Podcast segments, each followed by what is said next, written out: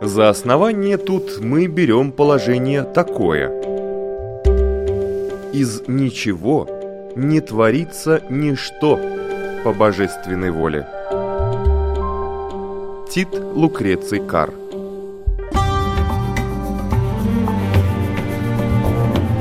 Дерзкие теории Смелые гипотезы Предположения, которые завтра могут стать аксиомами. Природа вещей на латвийском радио 4.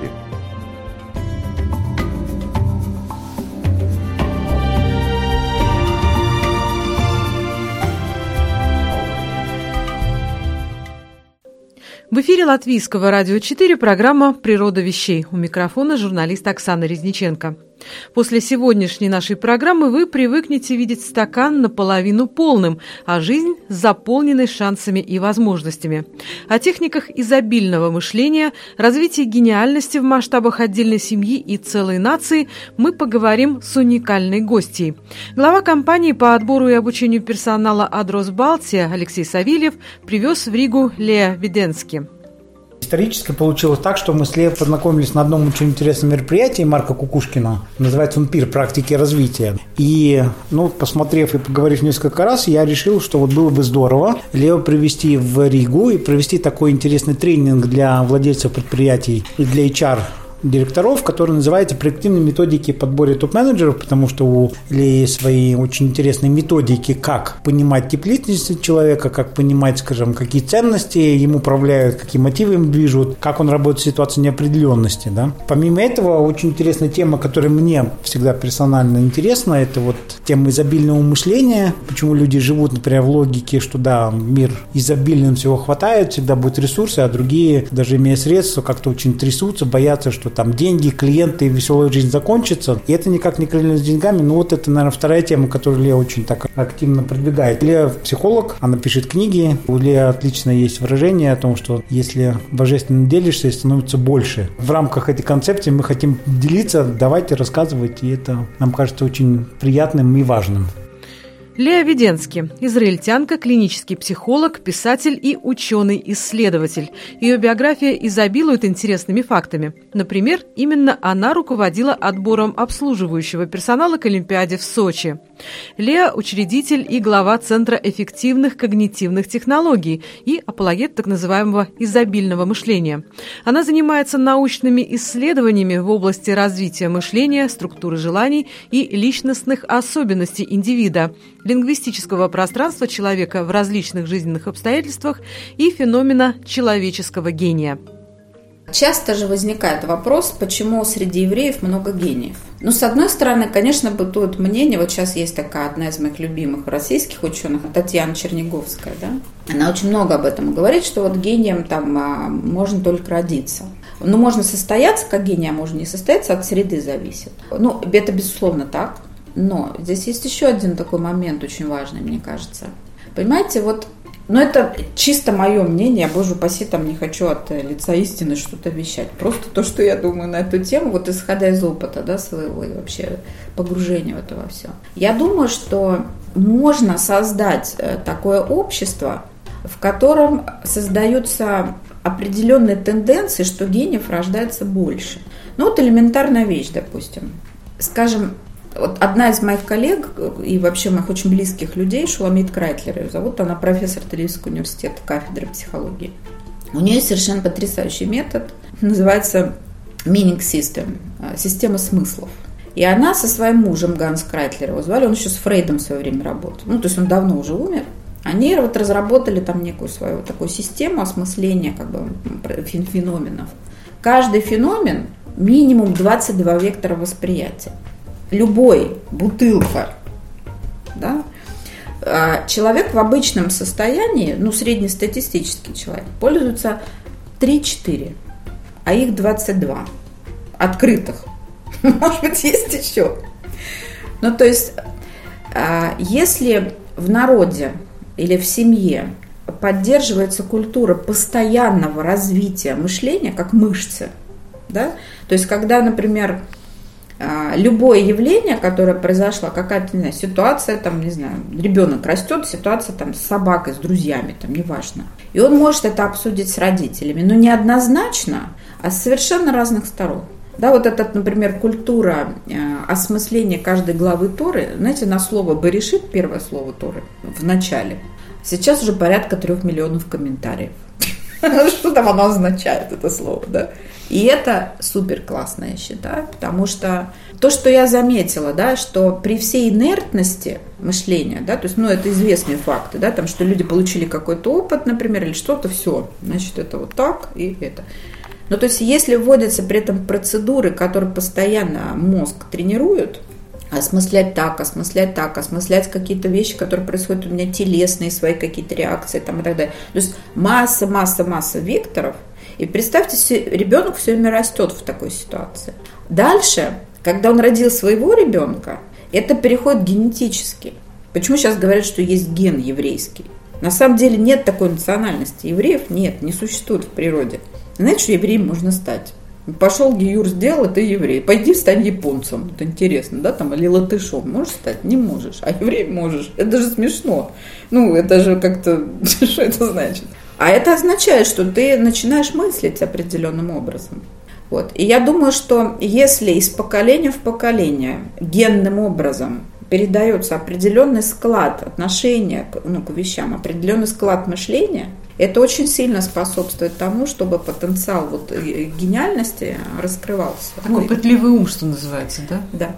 А вот это не противоречит этой концепции мифологизации семейной истории? То есть часто родители действительно этим грешат. Они детям отдают какие-то указания, которые они сами в свое время слышали от родителей. То есть вот что-то перенятое такое, и что-то, что фактически человек уже не осмысливает и машинально вот, транслирует, на свой вопрос. транслирует не осмысливает. Детям. А я говорю про культуру глубокого осмысления, постоянного сомнения. То есть и когда, как вам сказать, когда вы будете разговаривать там ну, с ведущими какими-то умами в Израиле, он вам, ну у меня сколько раз такое было, я там сижу на каком-то докладе, ну и просто у меня аж челюсть отпадает, я вот так смотрю и думаю, господи, как все вообще прекрасно, гениально, логично, боже ты мой. Все, истина в последней инстанции. Он закрывает рот и говорит, а теперь, коллеги, это всего лишь мое мнение продолжаем сомневаться. Вот это место, его нет почти нигде. Это уникальное явление, да? Это именно не, не, как, не бездумное повторение, а постоянное осмысление этого опыта заново. Это очень самостоятельная ну, какая-то тема, да, это первое. А второе, мне кажется, вот тоже для развития гениальности очень важно в принципе культура сознания. Вообще, что со мной происходит. И даже не это, что я хочу. Вот это, знаете, вопрос, который всех повергает в шок. Да, вот особенно постсоветское пространство, бедные люди, они вообще, ну, поскольку их никогда никто не спрашивает, чего они хотят с детства, да, мне в этом плане повезло просто, да, то есть вот с мелочей там, моя бабушка, она меня всегда спрашивала, вот я утром встала, она говорит, что ты хочешь сегодня покушать, что ты хочешь сегодня одеть, что ты хочешь сегодня почитать, чем ты хочешь заняться. Мне все время нужно было думать, что делать, да. И она за меня не решала. И этот вот этот контакт с собой, да, это первый момент. Дальше персональная ответственность за то, что происходит со мной. То есть вот одна из таких ведущих, мне кажется, идей древних, который еще, по-моему, до, за 500 лет до нашей эры был такой мудрец Шамай, жил на севере Израиля. Вот он такой создал посыл, да, если не я, то кто? И вот это вот отношение, как бы, все, я причина всего, что со мной происходит. Это тоже часть гениальности. Яблоки падали куче народу на голову. Куча. Но почему-то только Ньютон открыл этот закон, да? Ну, то есть для того, чтобы я был в активном вот таком вот взаимодействии с реальностью, да, то есть должно быть вот этот мой сосуд огромный, да, который хочет э, получить, который все время ну, осмысляет все эти процессы. И, конечно же, творчество. Это понятно, да, то есть хотя ну вот сейчас там тоже какие-то вроде тенденции начинаются в этом направлении, в том числе в корпоративной культуре и так далее. Но сейчас, ну хотя до сих пор там даже самые продвинутые, там, не знаю, владельцы компании, значит, когда они мне говорят, я говорю, ну слушайте, давайте изучим вообще, какие есть таланты у вас здесь у людей. Они говорят, ну у них же есть функции. Я говорю, ну есть функция, это чудесно, ну как бы... Если вы еще будете знать, э, что они на самом деле себя представляют, ну, не знаю. Вообще, как бы вы дадите людям возможность реализовывать то, что они любят. Да, это же совершенно другое. А как мы это сделаем? Я говорю, надо, чтобы они написали сказки. Сказки? Них вот, вы что, с ума сошли? Ну, то есть я даже не понимаю, да, что человек, когда он э, ну, напрягает мозг, то есть он извлекает какие-то из мифологического своего этого уровня, да, какие-то векторы там и так далее, да, то есть что это куча информации для него же самого, да, и вообще мозг работает совершенно иначе. Я вам больше скажу. Когда читаешь древнюю историю Израиля, например, там, не знаю, римские времена, римляне убивают там то, все, жгут свитки, вообще ужас дикий всех там, ну, короче, кошмар, надо выживать. Ну, и наверняка вы там, не знаю, слышали, читали, что в ситуации выживания у человека тоннельное мышление, то есть очень оно схлопывается, да, то есть он тупеет, грубо говоря. Все нормальные люди, ну, что они там делают в этой ситуации, ну, не знаю, там, ничего, ну, защищаются, боятся, там, не знаю, что, какие-то пожитки куда-то там складывают. Сумасшедшие евреи сидят в подвалах, туру учат. Когда я первый раз как-то вот, ну, с этим явлением столкнулся, вот осмыслять его стало, я думаю, ну, это же как-то бред же какой-то вообще. А потом мне стало понятно, то есть когда я начала там стресс-менеджментом заниматься или какие-то вот крупные проекты сложные проводить, я стала ровно это делать. Ну, не Тору, конечно, а там, неважно, сказки идем писать. Нам тут надо Олимпиаду строить, а мы сказки пишем. И это позволяет мышлению полностью перестроиться, то есть выйти из вот этой тоннельной э, фишки, да, то есть и вот это постоянное, ну, как сказать, накачивание мышцы, да, э, творческого мышления, абстрактного мышления, думание над смыслами постоянное, оно очень способствует развитию гениальности. При отборе персонала часто вот мы в Латвии тут слышим, что выбирать фактически не из кого. Ну, так говорят даже главы довольно крупных компаний. В банках часто жалуются на то, что, несмотря на высшее образование, молодые люди не готовы к работе. Вот это, как по-вашему, объективное или какое-то, может быть, субъективное такое просто ощущение неверное? Неверный взгляд. А, ну, потому что, понимаете, вот на любое явление можно посмотреть совершенно под разными углами. Да, и вот, э, допустим, Шуламит Кратлер, про которую я уже говорила, да, то есть она сама создавала свои методы из ситуации, по сути, выживания. То есть, когда ее мать была сумасшедшая, отец там работал, и вообще, как бы, ну, Израиль тех времен, это там до, до создания государства еще, да, там, то есть Израиль-то еще не было. Ее отец строил Тель-Авив, то есть Баухаус, там такой знаменитый этот, э, архитектурный стиль, это вот ее отец. Она просто ходила по улице и искала себе новую маму людей, которые научат ее читать. Ну, а, а тогда представьте, была ситуация, когда куча умов приехала в Израиль из Европы. Четырех с половиной лет ребенок, который пошел, и увид... все видят вокруг разруху и ужас на крыльях ночи, а она видит кучу интересного. Это же выбор. И она это реально нашла. Ну, то есть она в итоге вся ее жизнь сложилась. То есть она создала этот метод в детстве, по сути. Потом она просто описала, став ученым. Да, вот эта когнитивная ориентация, это ее, ну, как бы посыл. Ну, то есть я думаю, что людей рассматривают э, очень плоско. Э, для того, чтобы увидеть потенциал в человеке, недостаточно увидеть его образование. Ну, вот почему, собственно, я здесь, да, вот, ну, как бы, те методики, которые я предлагаю для рассмотрения кандидатов, они позволяют самим кандидатам э, в себе увидеть вещи, да, там, и мне, как человеку, который работодатель, да, то есть я могу увидеть, кто этот человек на самом деле, да, то есть Потому что если говорить про молодежь, дело не в том, что они там не готовы работать и так далее. Молодежь больше не готова делать ничего бессмысленного. Как только у них появляется смысл, они пашут как ненормальные. Ну, то есть я просто увидела это вот в Сочи. То есть когда появилась вот эта идея возрождения культуры, да, то есть когда это все, ну, оделось в конкретные действия, не просто в слова какие-то, да, когда все это начало вот существовать в реальности, ну, плюс еще честь страны, Олимпиада, туда-сюда. То есть не только деньги мотивируют, и даже, может быть, уже не Молодежь вообще не мотивирует больше деньги.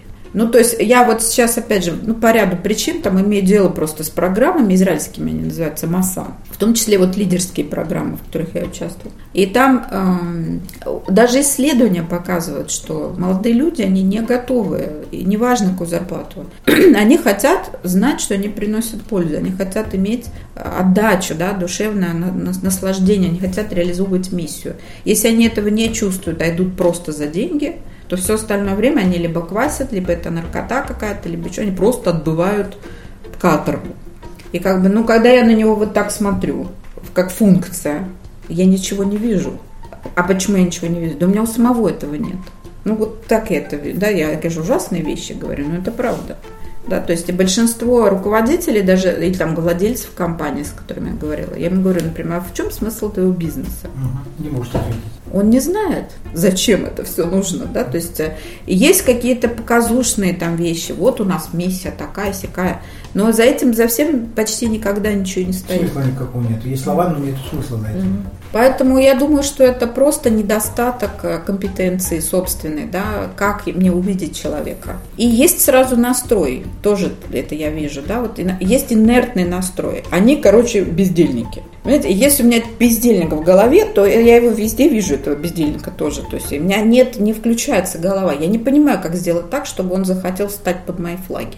Что ему предложил? Иди паши, у тебя обязанности, вот иди получи зарплату. Слушай, мне это не интересно. А вот искусство вдохновить людей, это целая история. И когда есть вот этот купол смыслов, да, то есть под такое явление нужные люди приходят, и они... Ну, то есть мы когда запустили всю эту программу в Сочи, люди к нам сами приходили, мы уже даже не искали.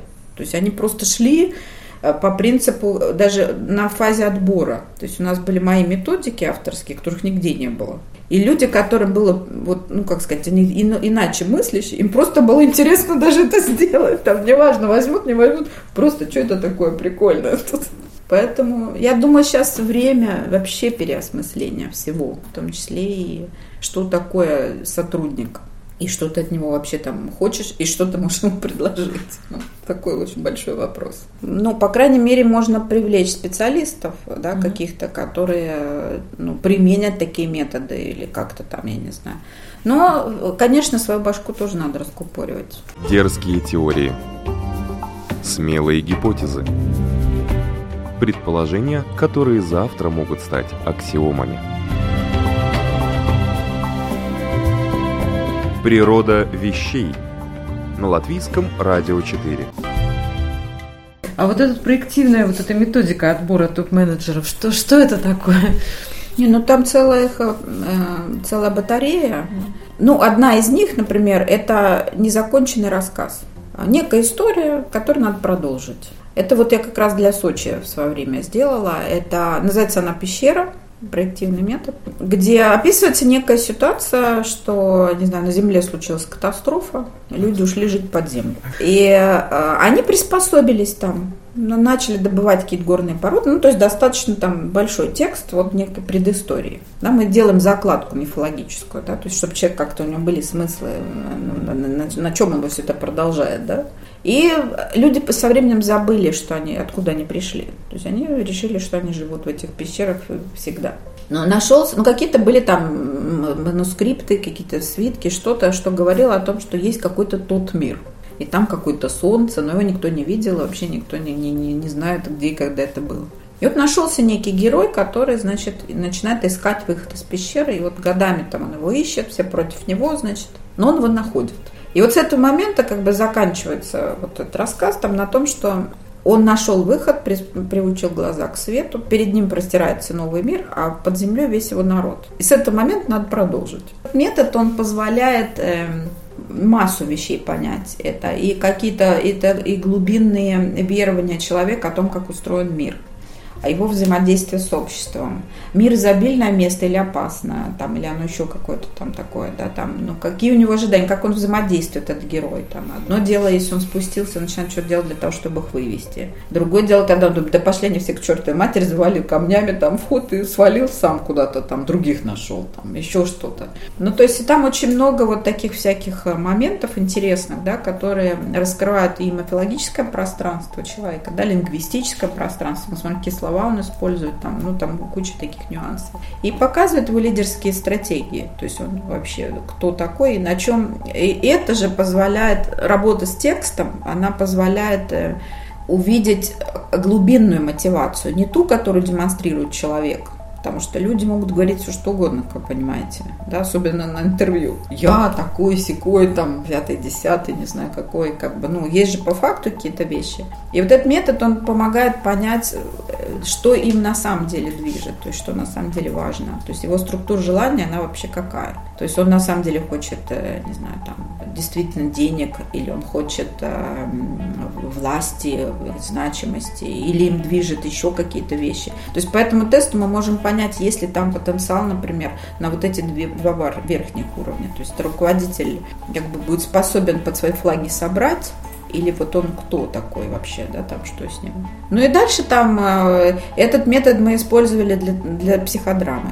Ну, он его, я его потом использую и в лечении тоже, то есть потому что весь этот внутренний народ, этот весь, ну, то есть, по сути, что он отражает? Это текущее состояние человека. И как он себя ведет, выходя на следующий уровень. Вообще, что это такое, да? То есть, какие у него вот эти ключевые смыслы, посылы. Ну и вообще это весело. Все HR все ожили, когда, когда я это вела, потому что это стало по-настоящему прикольно. И самим людям это было прикольно. Потому что, ну а если туда еще добавить иллюстрации, например, да, что он рисует там что-то, это вообще целое. Ну, то есть можно там много чего с этим делать. И это очень такая удобная штука, которая показала себя ну, очень эффективно. Потому что то, что вы узнаете благодаря ей, э, ну, вы узнаете в обычной ситуации, ну, через год, может быть, да, там, да можете и не узнать на самом деле, да. А, например, если мы заводим на какой-то важный очень объект, с большой степенью ответственности, то нам очень важно прогнозировать, да, как себя поведет человек. Если люди, если человек в этом тесте повелся так, что он свалил к чертой бабушке и вообще там э, все ему пофиг, то ну уж точно это там, ну не тот человек, да, которому будет важно, что там с людьми вообще происходит, и, и с ним самим в том числе. Я еще, конечно, ну не добралась, но вообще у меня в планах, э, то есть как-то, ну написать что-то там об этом, да, там сделать методичку, вообще там может быть, даже когда я докторскую сделаю об этом. Потому что материала уже очень много у меня. И уже с разных регионов. Вот, кстати говоря, о разных регионах э, в этом плане люди, ну, скажем, похоже реагируют? Или есть тоже какие-то нюансы, я не знаю, вот темперамента, культурные какие-то вот такие Конечно, вот, есть. да? Да. Не универсальные эти вещи, Конечно, да? нет, нет. Какие-то примеры вот есть, например, вот, вот чем мы, допустим, прибалты отличаемся вот от Я про прибалтов еще пока не знаю. Ага. Вот, э, вот поживем, увидим. А, допустим, хорошо, русские израильтяне, может быть, тут есть отличия какие-то. Много, да? Ой, это вообще небо и земля. Ну, наверное, главное отличие. Израиль – это детоцентрированная страна. Дети – наше все. Но даже не дети – наше все, а жизнь – наше все да, то есть, ну, и Продолжение там, жизни. Жизнь, ценна. жизнь как таковая, то есть жизнь бесценна вообще, да, ну, то есть, и будут там, я не знаю, деду какому-то там 97 лет, у него там катаракта, не знаю, что, он помрет там через год, его будут оперировать, эту катаракту, там все, то есть будут повышать ему уровень жизни до последнего, да, потому что сама жизнь, она абсолютно ценна. И это кардинально отличается от России. То есть в России цель человеческой жизни не стоит ничего. Вообще, я рассказывала, что одного израильского солдата поменяли на тысячу террористов. Да. Ну, то есть, а представьте И даже себе... Тело, да, если человек погиб, стремятся возвратить, да? Да, да. А представьте, как вы себя чувствуете, когда ваша страна готова за вас отдать 100, тысячу террористов. Вот как вы себя чувствуете? Вот ощутите разницу. Да? Ну, то есть, и, конечно, это формирует мышление очень сильно. Это первое. Второе, Израиль – это страна э, личной ответственности. Она возведена там в культ.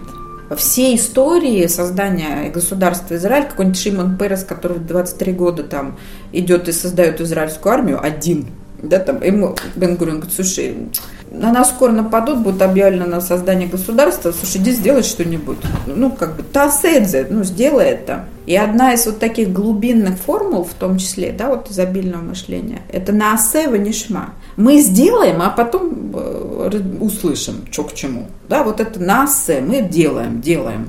Делаем из того, что есть. Пустыня, так пустыня, будем думать, как делать сад. Ну, как бы, ладно, капельное орошение придумали, кучу например, денег заработали на нем, там, там пустыня. И сейчас абсурд заключается в том, что из нашей пустыни перец болгарский продается в России. Ну, это же смех. Ну, это же...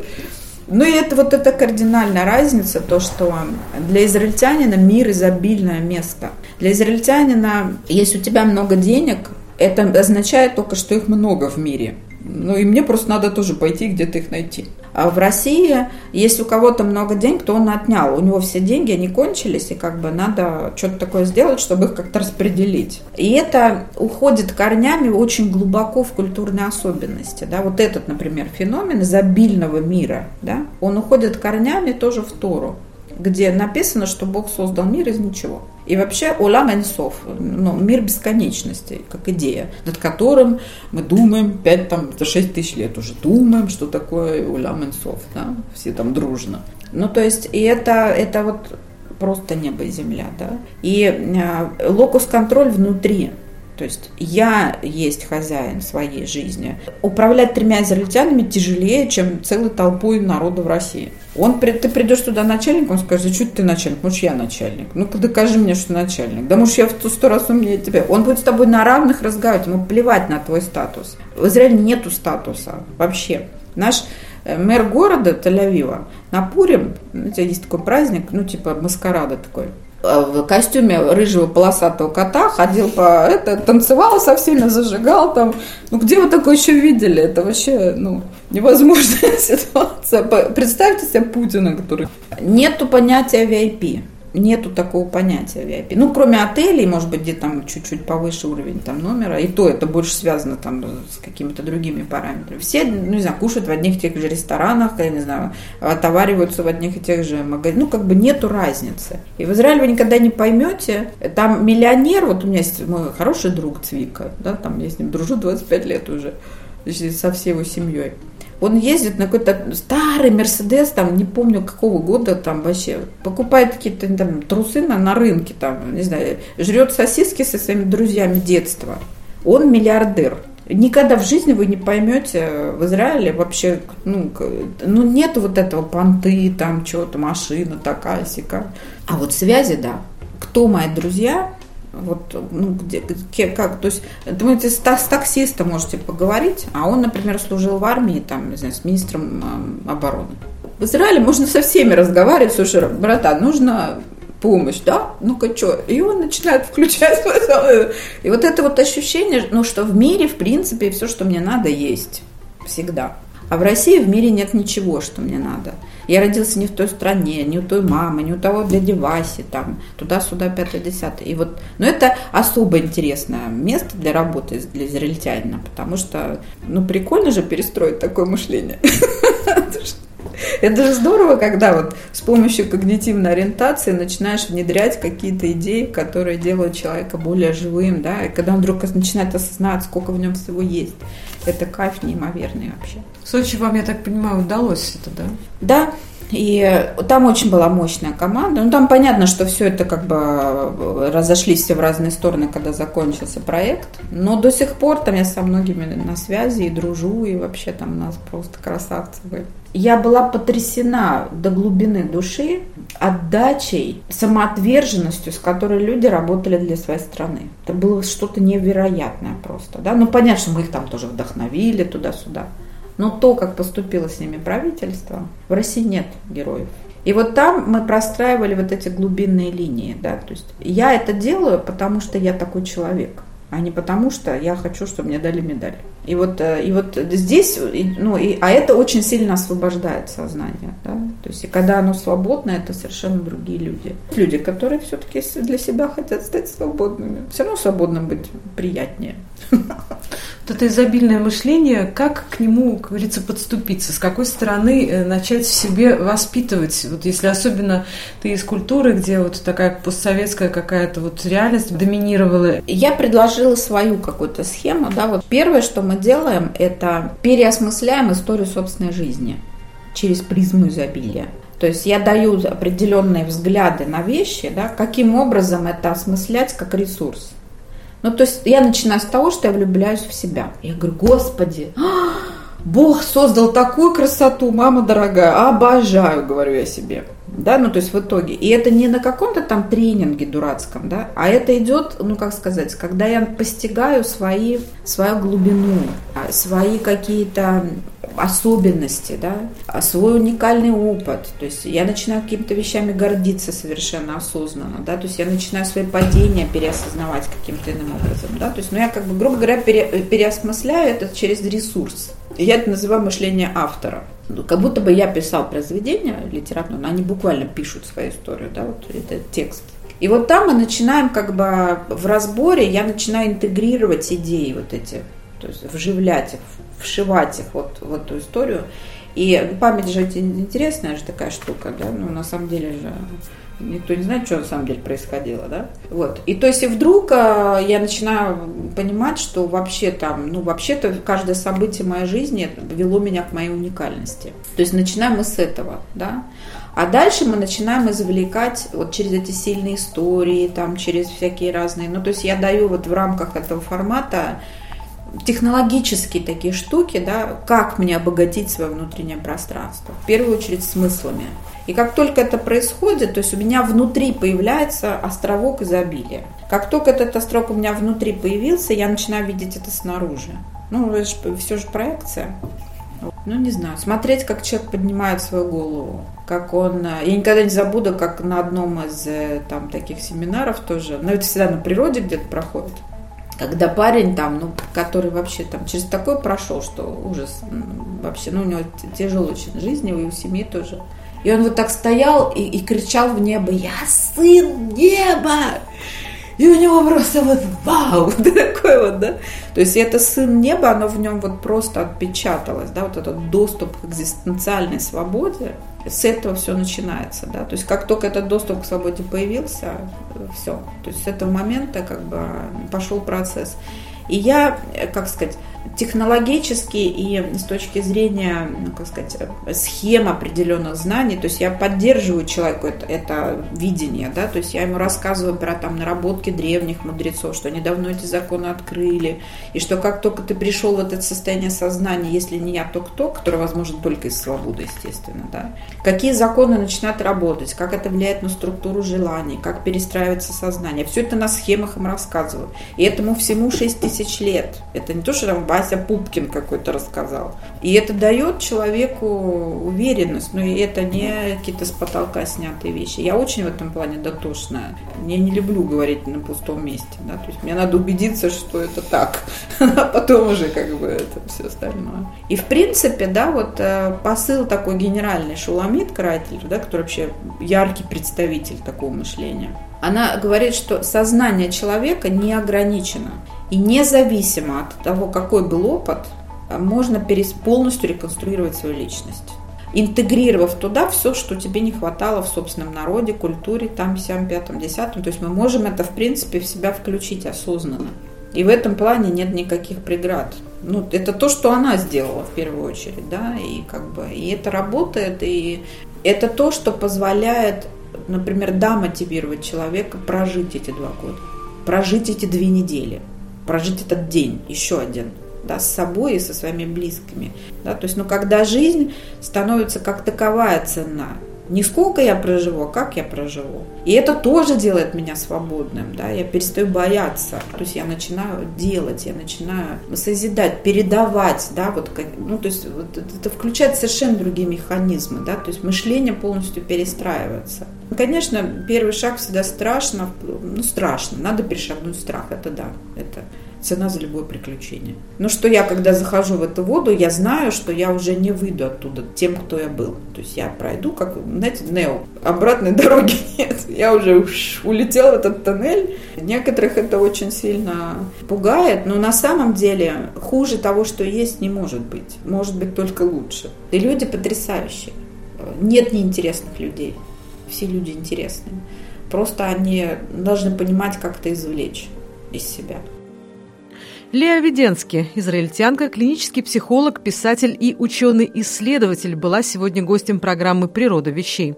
В одной из следующих наших передач мы обязательно поговорим с ней еще об уникальном опыте йеменских евреев и о том, как каждый из нас может применять этот веками накопленный опыт с пользой для себя и в личной жизни, и в работе. Ну а на сегодня я, Оксана Резниченко, прощаюсь с вами. До новых встреч в эфире. Интересного вам дня! За основание тут мы берем положение такое. Из ничего не творится ничто по божественной воле. Тит Лукреций Кар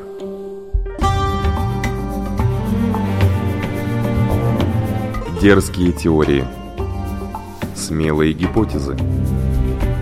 Предположения, которые завтра могут стать аксиомами. Природа вещей. В четверг в 15.10 и в воскресенье в 10.10 на Латвийском радио 4.